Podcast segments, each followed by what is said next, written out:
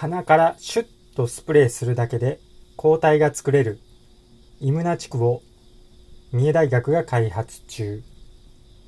ケムの危険もある？いらね。世界一効果があると三重大の研究者が豪語するイムナチクを開発中とのニュースが入ってきていますね。鼻からシュッとスプレーするだけで抗体ができるという、針も一切使わずスプレーだけでシュッと鼻に入れるだけという画期的なものらしいです。恐ろしいことにすでに動物実験は終えていて、結果も良好ということですね。あとは金銭的な問題があるけど、早ければにねんごには実用化したいと意気込んでいるということですね。やったー、針の激痛から解放されるってなるわけないですよね。もう技術が進めば進むほどやばくなりますね。これはもうはっきり言って永遠に地区を与え続ける気満々じゃないですか。家畜に永遠に地区打たせていくと、地区中毒ですね。地区中毒患者の家畜の出来上がりです。今のところもう無限に地区打ちが計画されています。そしてちょうど先日というか前回のこの前の動画のライブ配信の時にコメント来ましたけれども、いずれケムトレイルの中身になって地区が巻かれるというようなコメントがありましたし、もらいましたが、もうすでにそれが可能になるレベルまで来ているということですね。まあ、もう一つの方法としては、もうすでに蚕に畜を注入して、そして食べる畜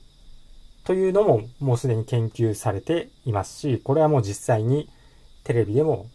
放送されていました。もうめちゃくちゃですね。何が何でも畜中毒にさせる気満々です。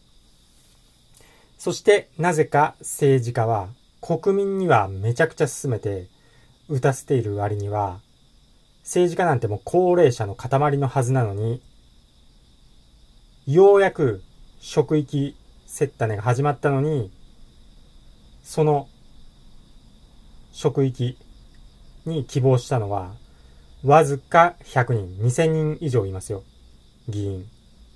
そのうちのひゃくにんだけです。そして F 社も M 社も枠打ちゼロですし、厚労省に関しても職域の話一切漏れてきません。謎に包まれています。おそらく打っていないということになりますね。要するに私たち騙されているということです。普通はわかるんですよ。危険察知能力、人間にもともと備わっている危険察知能力が備わっていればわかるはずなんですよ。でもわからない。テレビ、政治家が言ってるから安心、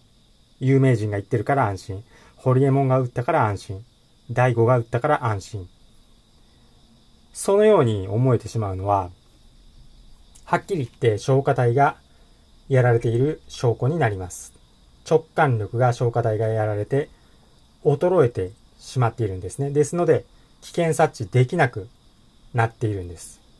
直感がちゃんと正常に働けば地区なんて危険だっていうのはわかります。それがわからないっていう人は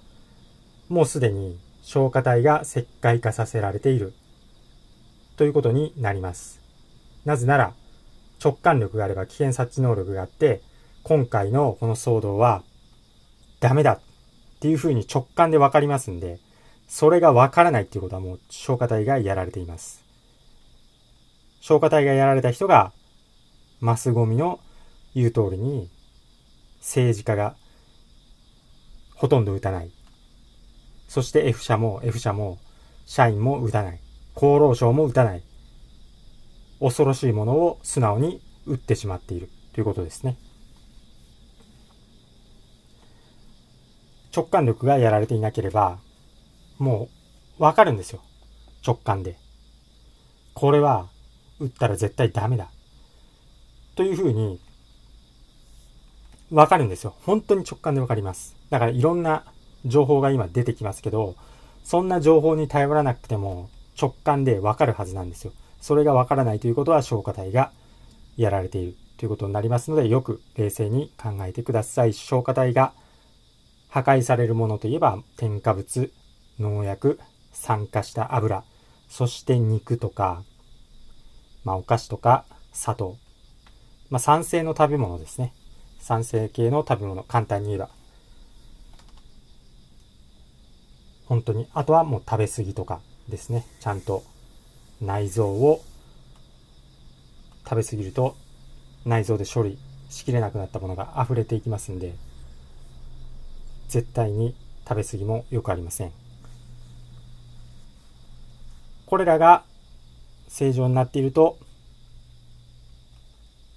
地区は危険だということが、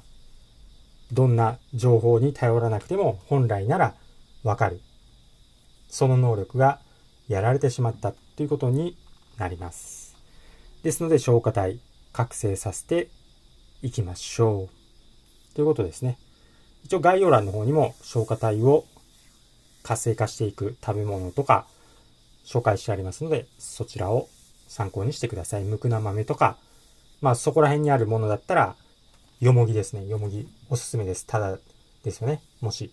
そこら辺に生えているものがあるのであれば、庭とか生えていたらラッキーだと思ってください。よもぎガンガン食べていきましょう。ということで、今回の話は終わります。最後まで聞いていただいて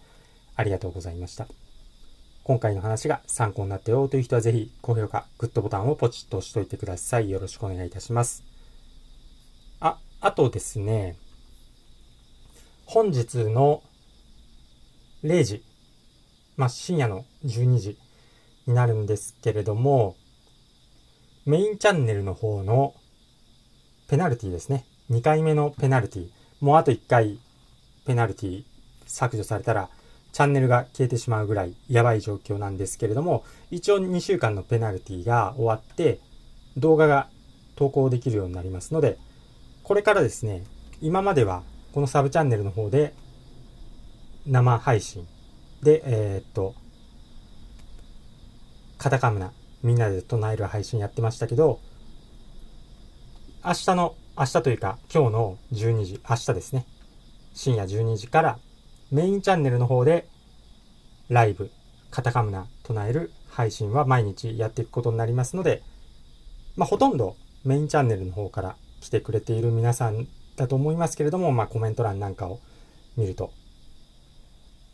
もしこのサブチャンネルの方に新しく来てくれて、まあ最近ライブで一緒にカタカムナを唱えるようになった人は、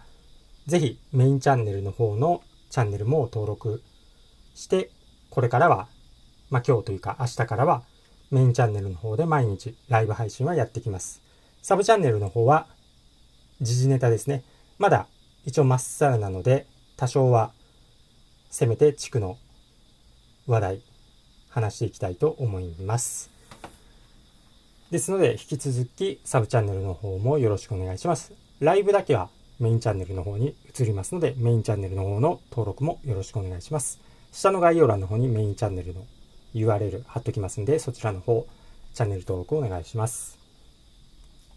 では、私がトレーニング中につぶやいている言葉を紹介して終わります。幸せに満たされ、幸せが溢れてくる。幸せにしていただいて本当にありがとうございます。豊かさに恵まれ、豊かさが溢れてくる。豊かにしていただいて本当にありがとうございます。強運に恵まれ、やることなすことすべてうまくいく。強運にしていただいて本当にありがとうございます。新しい細胞がどんどん生まれ、どんどん健康になる。健康にしていただいて本当にありがとうございます。足のつま先から指のつま先、頭のてっぺんまで、すべての細胞さん、本当にありがとうございます。それでは、最後にカタカムナのなな種を歌って終わりたいと思います。まかたまの天のみなかぬし、たかみむすひ、かむみむすひ、みすまるのたま。最後まで聞いていただいてありがとうございました。またお会いしましょう。それでは。